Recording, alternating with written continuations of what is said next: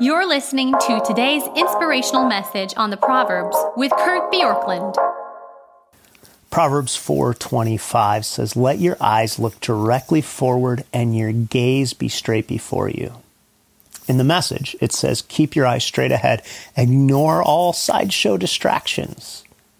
So, in the end of chapter 4 here, we get these exhortations, guard your heart, guard your mouth, guard your eyes, guard your feet, and this is speaking about our eyes.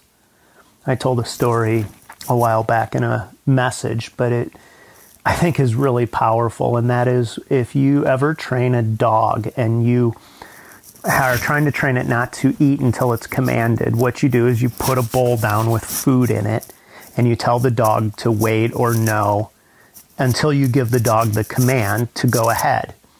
And what's true of dogs is that if a dog is trying to obey, they have to look at their master because as soon as they look at the food, the food is so tempting that they can't help themselves, or so it feels. And so they jump to the food, they indulge in the food, whereas when their eyes are on their master, they can wait to get into what it is that is currently forbidden, even though a good thing that they will get to have.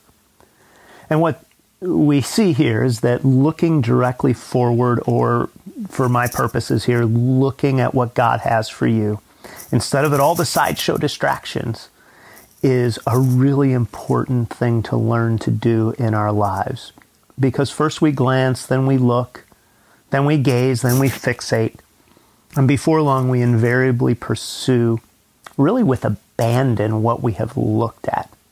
And so we're told to look straight ahead so that we don't glance at and eventually fall to a lesser pursuit or pursue what might be destructive in our lives. So we must guard our eyes in order to safeguard our lives. To look away from the straight path is to do so at our own peril. In Joshua 7, the story is told about Achan, who looked at treasure with his eyes, and he took his eyes off what it meant to be a person of integrity, and as a result, he ended up choosing to sin and to walk away from the things of God. Jesus exhorted men not to look at women with lustful intent in Matthew 5, but rather to see women as someone created in God's image who's to be cherished apart from her sexuality. The Pharisee in Luke 18 looked down on other people, considering himself more righteous than those he saw around him, rather than understanding the leveling power of the cross. He chose to see his own goodness rather than the goodness of Christ on his own behalf. The power of the eyes is that we believe that what we look at will ultimately satisfy us. If it's stuff or sensuality or self righteousness, we think that we need what we see in order to be happy is we think that we need that in order to be happy. But what we need to do is to learn that realizing the object of our desires will not lead us to lasting satisfaction.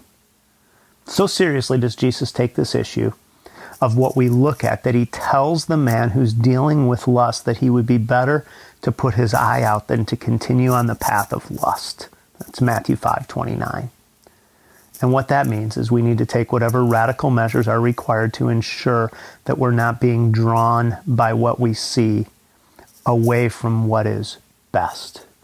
Philippians 4 gives that simple exhortation to think on whatever's lovely, whatever's true, whatever's beautiful, that that is where our minds need to be stayed and our eyes need to be focused on those things.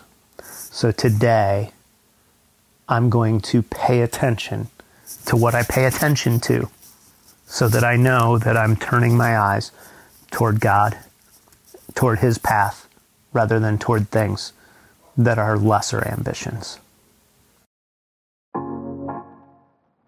Thanks for joining us here today. There's a lot of great content to explore on Orchard Hill Plus and on the Orchard Hill main feed from the weekend. Have a great day.